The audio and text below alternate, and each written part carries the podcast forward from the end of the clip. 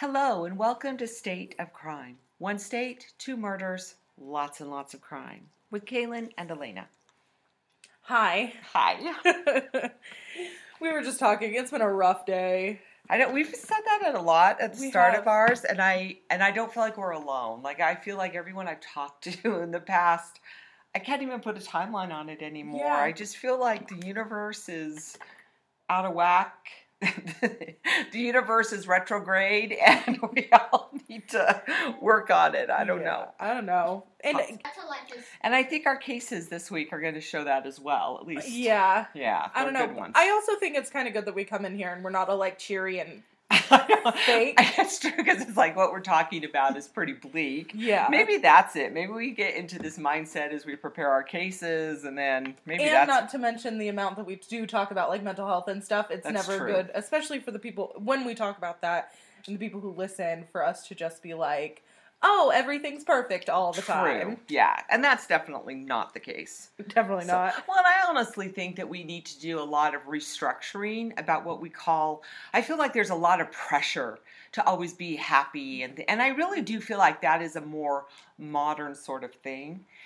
This idea that, you know, like the living your best life all the time is just ridiculous. Yeah. That's way too much pressure for us to put on ourselves. Yeah. And I feel like we should all be living our mediocre life, and just, do you know what I mean? Right. Like, we really do need to learn to, I don't know, like, just not put so much pressure on ourselves and other people. Yeah. So. But anyway, so I, I feel like those are all good things to do, too. So. Yeah. But, and you just brought this up a couple, a, a minute ago.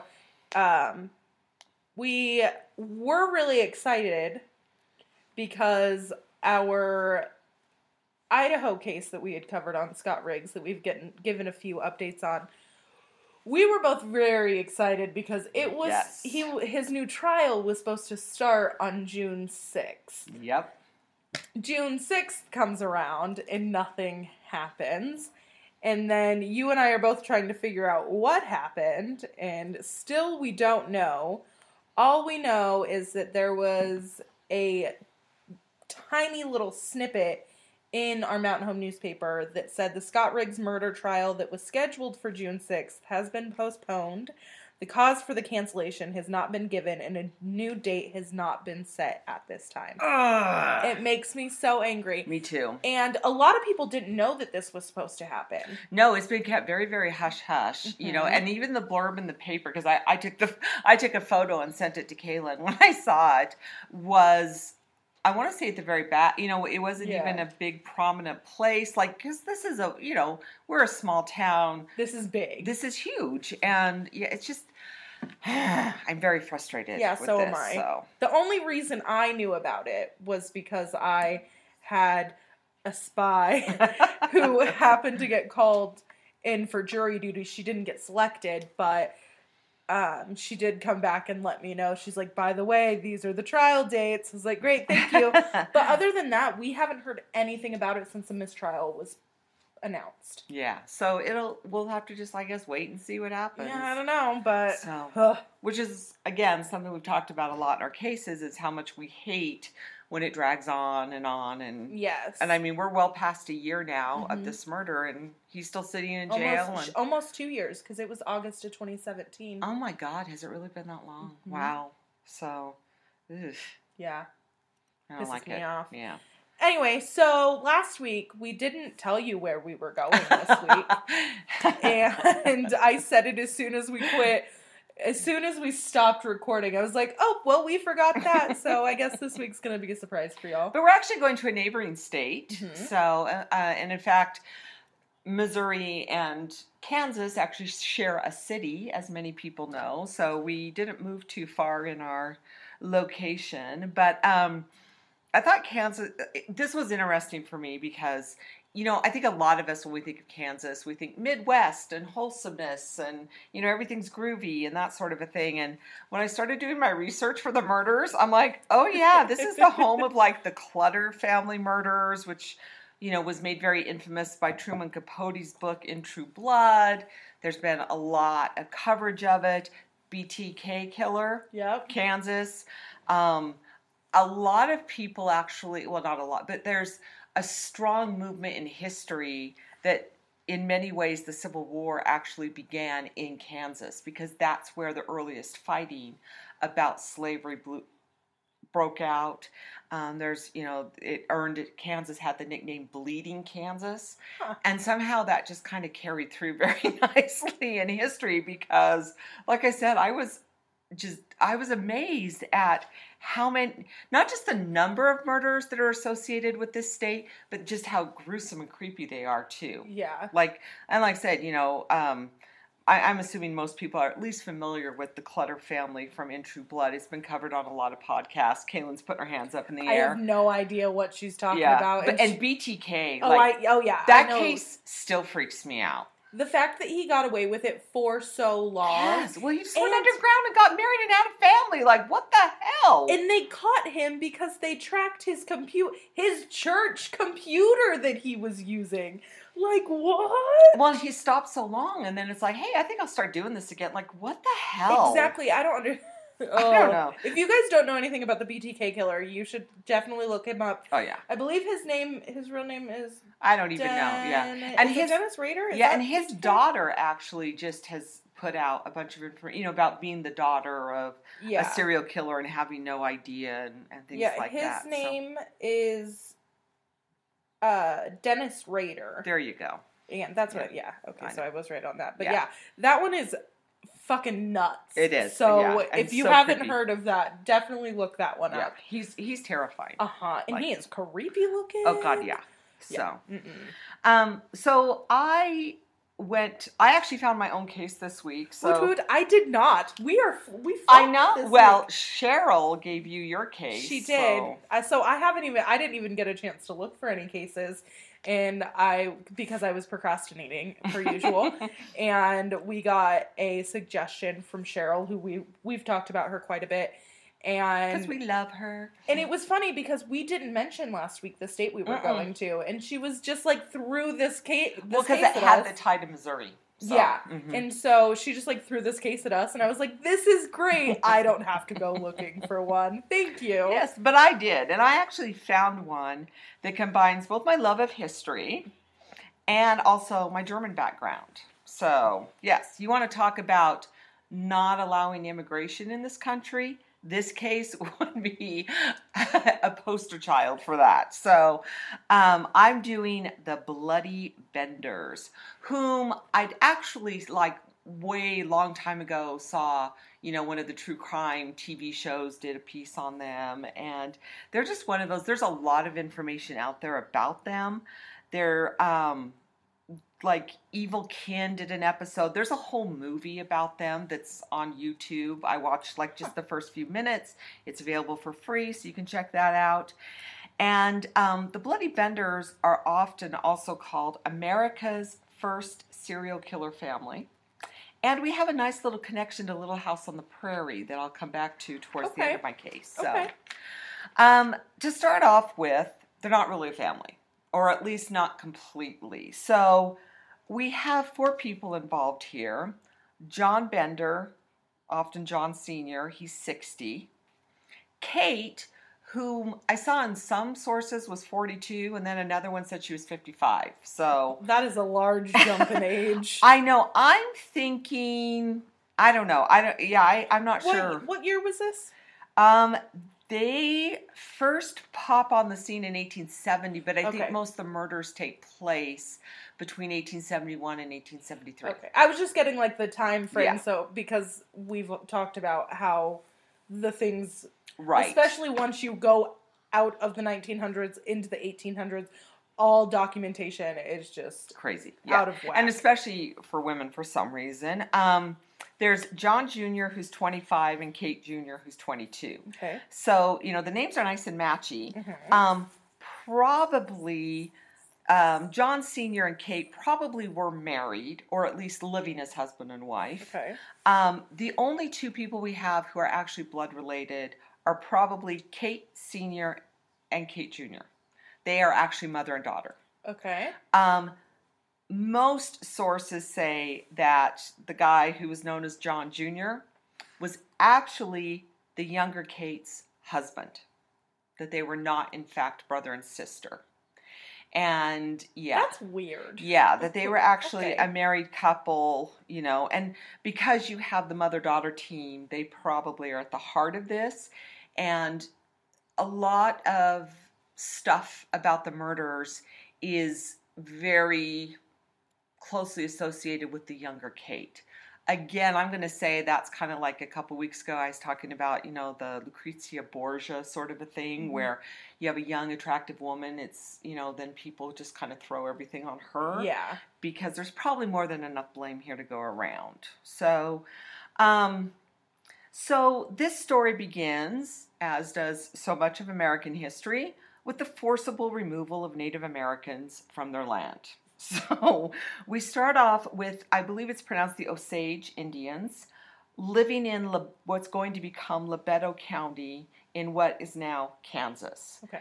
And as is so often the case, you know, they are forcibly removed. In case this case, they were sent to Oklahoma, which is a lot of people probably know. Oklahoma was, for much of its history, just called Indian Territory, because that was what it was supposed to be. You know, on a happy note, the only thing that comes to my mind any time the word Oklahoma is said is the musical, and I start singing Oklahoma in my head. Yeah. Well, it's also, you know, haha, the last, I don't know, one of the great lies we also told to the First Nations people in this country. So, um, but anyway, so they are forcibly removed. This area of Kansas is opened up. In October of eighteen seventy... five families of spiritualists. So the spiritualism movement was quite big in America. Mm-hmm. And this was, you know, the belief in psychics and, you know, faith, heal- faith healing, but it, not Christian-wise, but psychic-wise. Um, and, you know, seances were very, very popular. So there are five families of spiritualists who together move and settle into western Labette County. Okay. And one of these families was the two men, John Senior and Junior, who register one hundred sixty acres, which I believe was, you know, kind of the standard plot at the time. And they immediately build a cabin, dig a well, you know, do those sorts of things. And then later in the fall of eighteen seventy-one, the two Kates arrive. So here's the family setup, okay? Okay. Now, according to most sources of the time, John Senior spoke almost no English and spoke mostly German, which wasn't that unusual, especially for somebody who was an older when they immigrated. So, yeah. um, Kate Senior, who I'm just going to call Ma after this, and I'm going to call John Senior Pa. That's how they were often referred to within a lot of the documents, and I think just to keep things And, with, yeah, with them having all the same names, it's just easier that way. Yeah. Although Ma had another nickname. She was also called She-Devil by her neighbors. I mean, we haven't gotten there yet, but I'm sure it's fitting. Yes. Well, she was, inc- by all accounts, she was just incredibly mean. Everyone who had any interaction with her said she was very, very mean. She was also presumed to speak almost no English, although that later turned out to be a lie. She huh. spoke English fluently. And then, like I said, we have the younger Benders as well. And of these Benders, um, all of them spoke German and all of them spoke English with German accents. However, the only two who were actually born outside of the country were the two men. And I, I'll get into that in a little bit as well. Um, by all accounts, John Bender Junior, he was actually described as being, you know, a handsome man. He was actually friendly. He would walk around. He laughed a lot. So some people kind of thought maybe he wasn't all there. And then Kate Junior uh, claimed to be psychic. She said she could cure illnesses, held seances with people. She actually traveled to local towns giving lectures on spiritualism and free love. Mm. La la. And there were even some reports Boy. that she may have actually worked as a prostitute. That the Bender family, once they were all together, they set up their cabin. They put up a canvas partition, and the front part was a store and kind of an inn where they allowed people to spend the night. And then behind the canvas was supposedly the family's private living quarters. And according to a lot of the reports that I read, if you paid extra, you got to spend the night with Kate. So, again, if that's true at the time, if this is stuff that comes out afterwards, I don't really know. Yeah. So, John Senior, we don't really know exactly where he was born. They say he was born either in Germany or Holland, and, you know, those borders kind of moved a lot, too, especially in the eighteen hundreds. His real name was John Flickinger. Ma, however, was born in the Adirondack Mountains here in the United States. Now, she had previously been married to a man named George Griffith, with whom she had, are you ready for this? twelve children. Jesus! So, that is a lot of children. And again, for the time, that's not completely unheard of. Um, allegedly, George meets a tragic end, by all accounts, by getting smashed in the head from With head what? injuries. We don't Do we know. know I, we don't know for sure, but probably a great big hammer, because that's going to come into our story okay. here in Kansas. And according to whatever, I don't know how they, you know, documented this, she had many husbands after George. And I'm sure they're all dead. And they all died from head injuries. Okay. Yeah. There was also some stories I found that she very likely killed her oldest three children so that they could not testify against her in the death of their father, and maybe Jeez. others as well. So Kate, the younger, was actually Ma's fifth child from this marriage to George Griffith, and she was born Kate Griffith. So she just joined in, so the mom didn't have to kill her, so she didn't have to testify. Yeah, I'm not exactly, Jesus. like, how and why. Do you know what I mean? These two paired up. Yeah. There's a lot, again, this is a historical case, so there's, for me, as many questions as answers. I don't know if maybe some of the books out there or the movie can fill those in for people, but I didn't find it in my research. Yeah. So. Um, and as I said, many po- people believe that this younger Kate and the younger John were actually man and wife. And John Junior was born John Gebhardt. And like I said, he too was born in Germany, but that's all I really know about him. So, so as I said, the Bender's cabin was partitioned with a large canvas with living quarters in the back and a small inn and store in the front. Now, where this was located, they were on what was known as the Osage Trail, okay, which, not while not as famous as, like, you know, the Oregon Trail, was still a major thoroughfare for people who are what we would call pioneers or, you know, moving. So that they would often stop at the store to pick up provisions and things like that, maybe spend the night. Um, from almost the get-go, from the time that they settled in and opened up this inn and store, people start to go missing. Now, at the time, that wasn't incredibly strange, because you have, you know, a lot of people who head out on the trail, they're last seen picking up provisions somewhere, and then they just disappear, you know, and of course we know, you know, disease got a lot yeah. of people, uh, you know, Native Americans, random murder, you know, all kinds of things happened. So it's not that unusual, but by the spring of eighteen seventy-three, there have been enough of these that are tied to this particular family that the town calls a meeting. And in fact, there's a couple of disappearances that really start things off. So at this meeting um, of the Osage Township, there are seventy-five people, including both John Benders. So they did attend. Um, at that time, ten people were missing, including, and this is the person who that seems to kind of be their downfall, a doctor named William H. York. And so all the attendees there were like, you can search our property. We didn't do anything to him, kind of a thing. Go ahead, you know, search my yeah. place. Everybody except the Benders. The Benders. And a few days later, after this meeting, there's a man named Billy Toll, who is a neighbor to the Benders. And he notices that there's been nothing going on at their cabin. Their animals have not been fed. So they go over and look around and realize that there's nothing in the cabin. Everything that they own is gone. They just up and left. They up and left, left the animals behind. When they walk into the cabin, they do notice there's a horrible stench.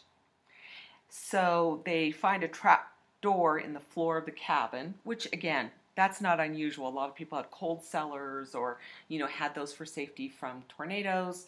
This, of course, is Wizard of Oz country, so not that unusual, but it's been nailed shut, and that is a little weird.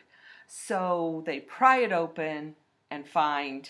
bodies. Nothing. Ah, damn! Except a lot of clotted blood everywhere, and that's where this horri- this horrible stench is coming from. So you're not totally wrong. Okay, I I don't know... I feel like this is just like vaguely familiar to me, and I don't know why. You've pro- I'm not kidding. I think if you watch a lot of true crime shows, this has been covered on so many, and I've heard it even on several podcasts that I listen to. So it's one of those. Like I said, this is a pretty well-known case. Yeah. So um, they eventually just pick up the whole cabin and move it to one side, which wasn't that hard to do back then. And again, they find nothing. So they begin to dig, especially in the orchard and the garden, where they notice that there are some suspicious, you know, patches of earth mm-hmm. that have been look suspicious, and they find Doctor William H. York. He has been buried head downward with his feet barely covered. And when they get the body out, they notice his skull has been bashed in and his throat has been slit from ear to ear. Jesus. So they continue to dig. They find nine other bodies and lots of body parts. Now, I was not able to find out like exactly how many people they are responsible for murdering. Okay. Murderpedia put it at eleven plus. Okay. Many of the other sources I read said twelve, but there were some of these bodies they were able to identify. There were some that they were not. And I'm not sure that they were able to assign all the body parts to bodies. Does that make sense? Yeah. So um, amongst the bodies, they find that of a woman, and she, and also a little girl who was probably about eight. Sad. It gets worse with the little girl. Oh, dear. So almost all of the bodies that they found had been bashed in the head and then had their throats slit. Mm-hmm. The little girl didn't seem to have any injuries that were bad enough to have caused her death, and they think she may have been buried alive. Oh, that is a one of my biggest fears. I know, and that's one of the things, like, you know, we've already talked about how horrific it is, you know, to deal with a child murder, and then this is just mm, awful, mm-mm, awful. Mm-mm, mm-mm. So they nicknamed this place Hell's Half Acre with good cause. Yes. Um, so the what had happened is Doctor York's brother was a lawyer and a state senator in Independence, Kansas. All right. He offered a one thousand dollars reward for finding this family. A couple days later, on the seventeenth of May, the governor of Kansas added two thousand dollars additional as a reward. Which is well. now not a whole... I mean, a couple well, thousand dollars isn't a no, whole lot of money but now. three thousand dollars like, in eighteen seventy-three was a lot of yeah. money. So, um, so the news, of course, spreads just well, yeah. because of the nature of how horrible these, these murders are. And as we've talked before, people are kind of gross. Very quickly, the cabin was completely ripped apart by people who had traveled all the way from, like, New York State. I mean, had traveled incredible distances to visit, and then they took souvenirs. So the cabin is pretty much dismantled. Ugh, the bricks, the, oh. the bricks in the basement that were covered in blood that caused the smell, they're all gone. What? And, I mean, it's not the first time we've heard... Actually... It's not the first time you and I have talked about no. it because that episode mm-hmm. that we did didn't get put out, but it that is bonkers. Yeah. I don't, I mean, I understand because when Maria was here last, I believe we talked about going to the, the Murder, Murder Museum. Museum, and I would love to do that, but something like this. Where you actually take it from the site. That is a good way to get haunted. Some of the, some of the, whoever owns that blood that is on those bricks is probably haunting haunted. the bitches well, that stole it. And there were some sources I found that claimed that this area is haunted. But again, whole United States is built on a haunted burial ground of, you know, there's enough to go around that right. we've got a lot of hauntings. Don't, so, I know. Oh, okay. Continue. Sorry. All right. So over time, the story is pieced together that visitors would often stop, they would order a meal, and they would be told to sit with their back to this canvas. Very often, okay. the younger Kate, who, like we said, was attractive, had psychic abilities, supposedly, would flirt and talk to the person as they were eating their meal. You're nodding. Now this yeah. is coming back yep, to you. Yep, it's all clicking. Yes. And either both John Senior and John Junior or one or the other would supposedly stand behind the canvas with one of those big, heavy hammer, like a sledgehammer, okay. not like hammer or nail in yeah. the wall sort of thing, would smash the person in the head. They would then rifle through, steal all the valuables from the body, push him in the hole through this trap door, and then slit the throat. Okay. And for some reason, their hypothesis was that the younger Kate did most of this, which I have no idea why they jumped to that conclusion. It seems odd to me. But I feel like if they were to jump to any conclusion on one person doing the majority of the work, I would jump to the ma. Right. Because Kate was, a, I mean, she was at this time, she was what, twenty-two? Is that right. what you said? Mm-hmm. But her ma's ex-husband, she what, had five husbands that ended well, up well, we dead? Don't know how many. Well, yeah. That I, I couldn't find an exact number. But like I said, we know the younger Kate's father was very likely murdered by the mother. Yeah. With a suspicious head injury. There have been reports of other husbands meeting the same fate. Yeah. Supposedly three of her older siblings had been killed. Yeah, so, so yeah, it's it's a strange That's weird that they would try to jump to through. Blame it mm-hmm. on the younger Kate. I would blame yes. it on the older Kate. Yeah. But I don't know anything apparently. Yeah. So what had led to this downfall of them being discovered, and again, they weren't active for that long. Mm-hmm. You know, they first show up in eighteen seventy. Like I said, I think the women don't show up until eighteen seventy-one, and now we're in the spring of eighteen seventy-three. But in the winter of eighteen seventy-two, a guy named Longcore and his daughter, one source claimed she was an infant, headed to Iowa from Independence, Kansas. And on their way, they stopped here, and then, of course, they were never heard from again. Of course. I'm not sure what Doctor William York's tie was to this man, but, and his infant daughter, but in the spring of eighteen seventy-three, he came looking specifically for them. And that's when he was murdered. And that's what leads to everything. Now, um, one of the things they pointed out too was that throughout this like two and a half, three year time span, what they managed to steal from people, one source said it was four thousand six hundred dollars in total, like a couple teams of horses, a mule, but it wasn't like something that was going to make them crazy, crazy rich for the rest of their lives. And there was a lot of supposition that they actually enjoyed the killing and it was just liking doing it. That that was the main motivation and that the theft was just kind of a side thing rather than it being, it being about robbing people and then yeah. the murder was the side thing. So um, after they're caught, a couple of people who claimed that they had fled and survived came forward. One was a Catholic priest who said he went in and he just felt bad, you know, he got a bad vibe, so he left. Another dude claimed that when they tried to set him with his back to the canvas, he said the canvas was horribly stained, so he refused to sit there, and he ended up leaving.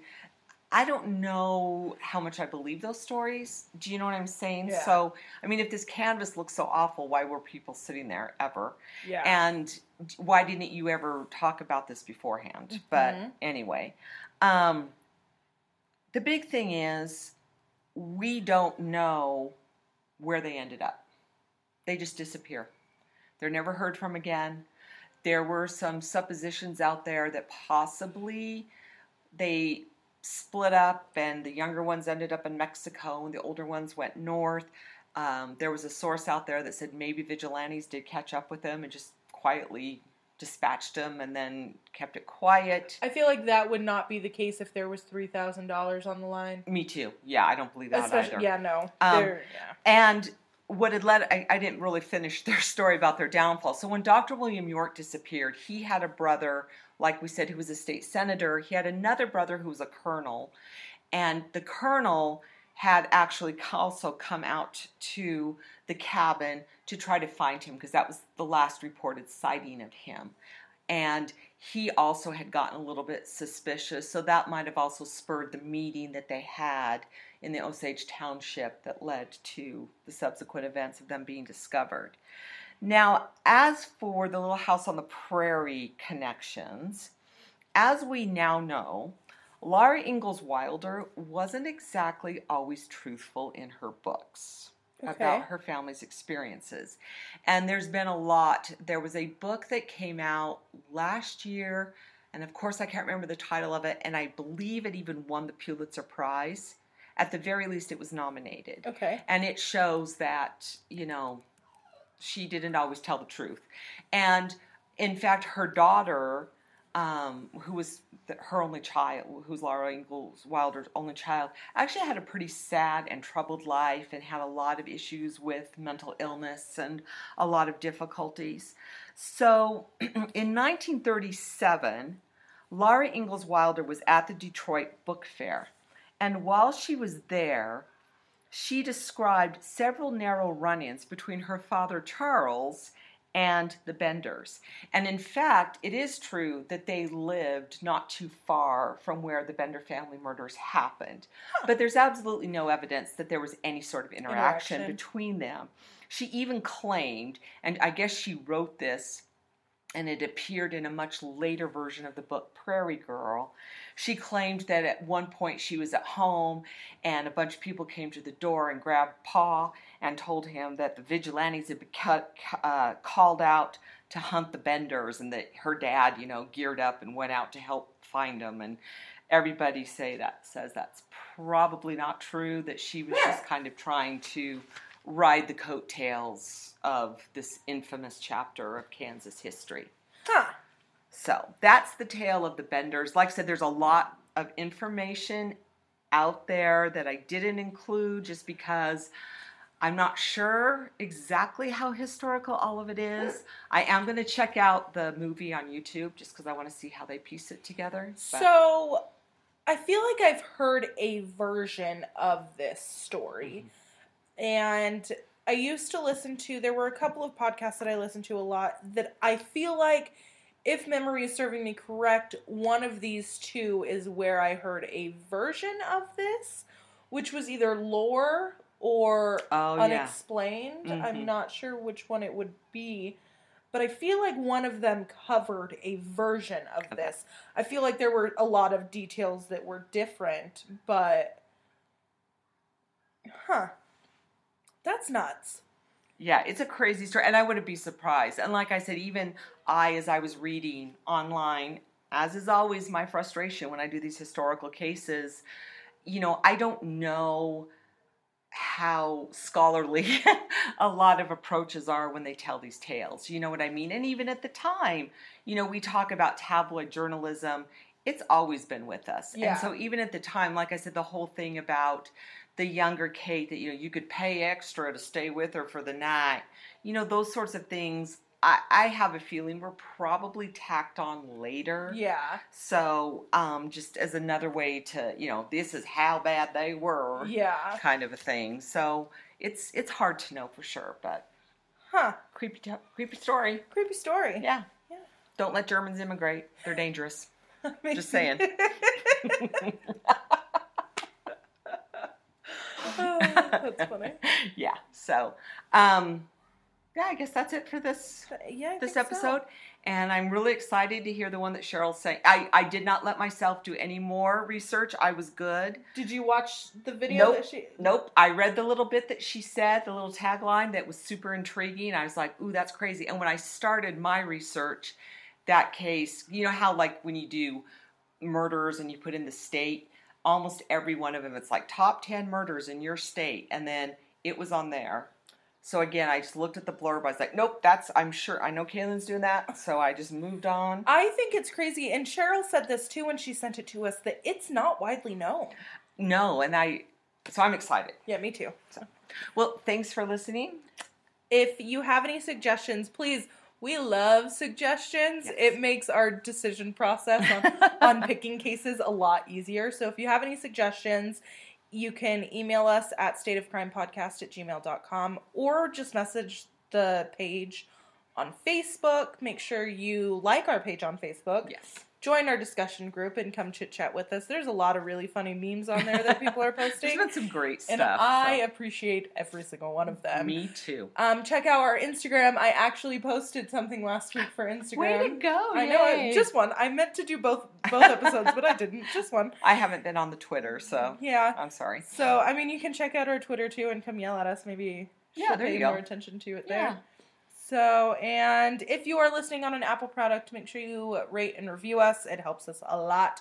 And we appreciate all of the rate and reviews, no matter what you rate it. So. And we appreciate all of you who take the time to listen and contact us. And thank you very much. See you next time.